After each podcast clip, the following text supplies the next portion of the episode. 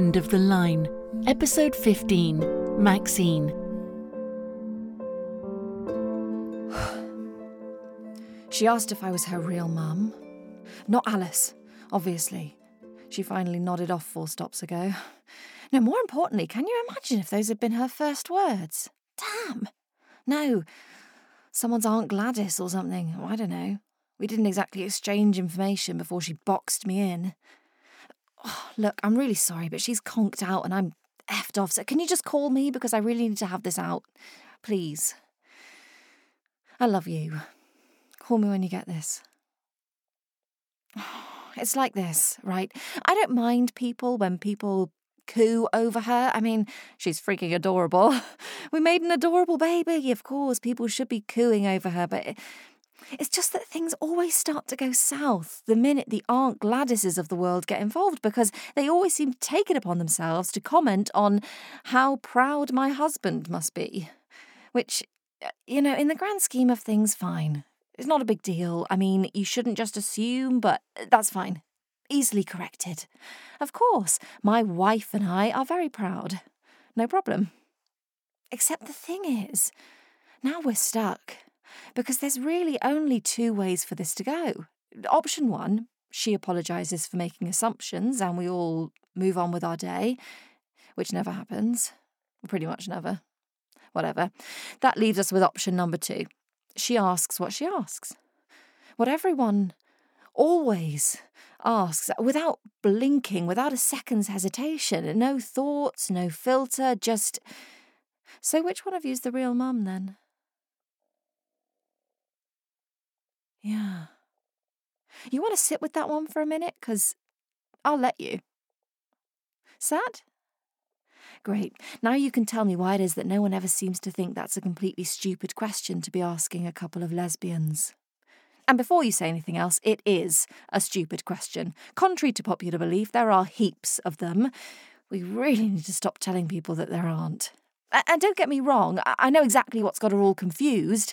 Two women, zero men. I mean, I may be gay, but even I can tell that math's never going to add up. so, how could it possibly work, right? Was it some sort of immaculate conception, or are we mutants or freaks of nature? Obviously, I'm not stupid enough to actually ask for anyone's two cents on that particular question, though you best believe the second Professor X gives me a call, I'm shipping us off to live in that mansion. All I'm saying is, I get it. I mean, they've got to ask, don't they? Or actually, scratch that. They've got a right to ask. The Aunt Gladyses of the world. Freedom of speech, harmless curiosity, all that good stuff. No offence meant. I mean, hell, they're just asking. Boy, you really can get away with anything if you frame it like that, huh? Like it's nothing. No big deal. You're just asking, just itching for a little peek into our personal lives, more like. A glimpse under the hood. Not like it's an invasion of my personal space whenever some weirdo is just asking to cozy up to me on an empty bus. Not like it was totally demeaning that time those creeps were just asking to play a little game of piggy in the middle with us so we could all stay warm on the platform. Not like it's completely stomach churning when they ask me to kiss you for them. Just a little kiss. Just one. Just asking for a nice little show to fuel your raging hard on. No. No, they ask like they're owed the answers. The go ahead, the green light. Believe me, they're not. Anyway, back to the question at hand. Which one of us holds the coveted title of Real Mum? Well, According to her birth certificate, that's something we get to share. But if we're being honest with ourselves, we've not really settled on what we want her to call us yet. I mean, we both know I've been gunning for Marmee since I read Little Women in year 10, but whatever. Who cares? Right? That's not what she meant when she asked. It's not what mattered to her, not the answer she was really digging for. No, the only thing that matters to people like that is which of our vaginas she emerged from. Am I right? They just have to know, don't they? It's not immediately obvious, and that's more than enough to make them uncomfortable, and we wouldn't want anyone to be feeling uncomfortable. No, we can't possibly be having that. please, please define your roles for me. Which one's the mother? Which is the father? Who wears the pants in the relationship? Who straps it on in bed?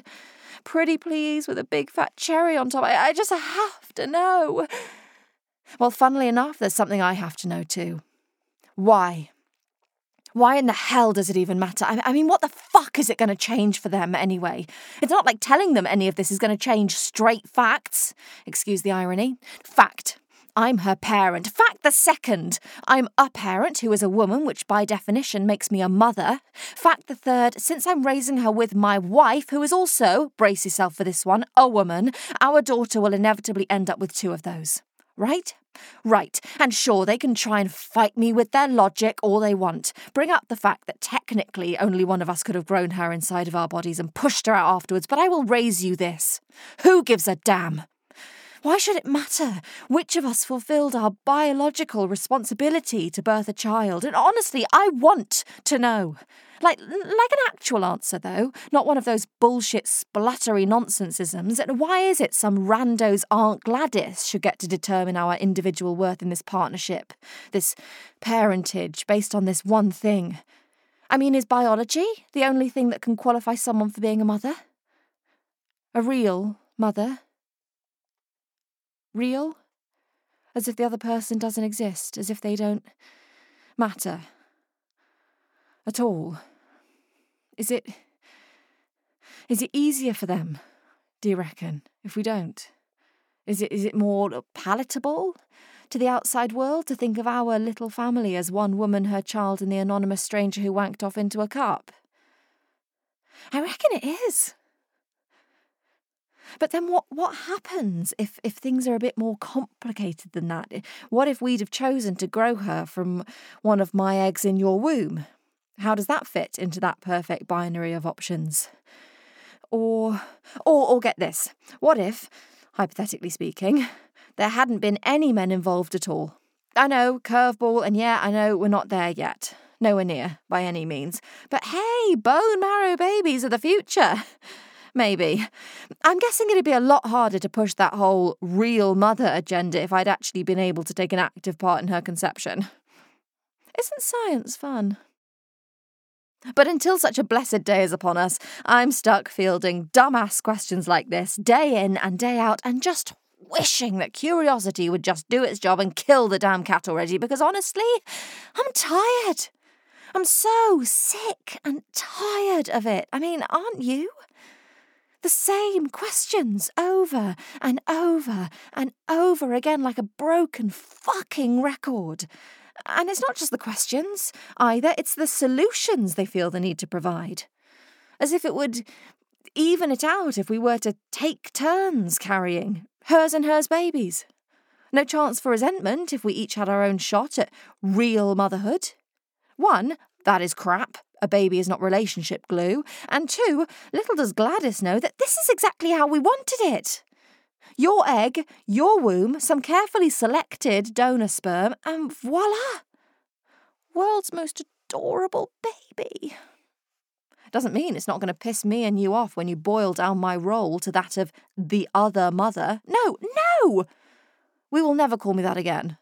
God. Makes me sound like I have goddamn buttons for eyes. Ugh. You see, this is why it's such a stupid question, because now I'm the one who's uncomfortable. And come on, really, how is that fair? I mean, they're the ones prying, making my personal life, our personal lives, into their business. Making the open, fucking air feel as claustrophobic as that damn bus, and I'm the one who ends up feeling uncomfortable. Christ. At least I get some peace in the knowledge that there's at least some mutual discomfort. Right? I, I mean, there's got to be. Why else would anyone be wasting precious minutes out of their day to interrogate me about the validity of my motherhood? Seriously. I mean, God help me if I dare to defy the qualifications for the position of real mum how could my lowly, non genetic contribution to raising a child possibly be real enough when compared with the woman who carried and birthed her? Yeah, fuck that! I am just as real a mother. Biology be damned. Maybe not to people like that, but really, who gives a damn what they think anyway? It's what she thinks that's going to matter. And they're more than welcome to ask her. In fact, from here on out, all bullshit real mum questions shall be forwarded directly to Alice. Now, granted, right now she's unlikely to be particularly forthcoming on any particular stance, given that she's only just about grasped the concept of babbling, but just give her a couple of years, she'll get around to it. Oh, and hey, there she is. Welcome back, sleepy sleepyhead. Don't you mind me? Your mum's just been in a bit of a tizzy, but it's all okay now. Oh, I'm right on cue. Hey, Kate. No, no, I'll save you the trouble. We're okay. It's it's all good. It's good. Just a stupid little question. Nothing I can't handle. You say this is the end of the line. Didn't you know? Maxine was played by Hannah Genesius. The episode was written by Emily Morgan and directed by Mark Heywood. Casting by Sydney Aldridge. Production support by Lynn McConway. Music by Daisy Jute and Kerry Ann from the Herd Collective. The episode was recorded at the Sound Company in London and edited by Pocket Blockbuster. The End of the Line is an Ink Jockey production.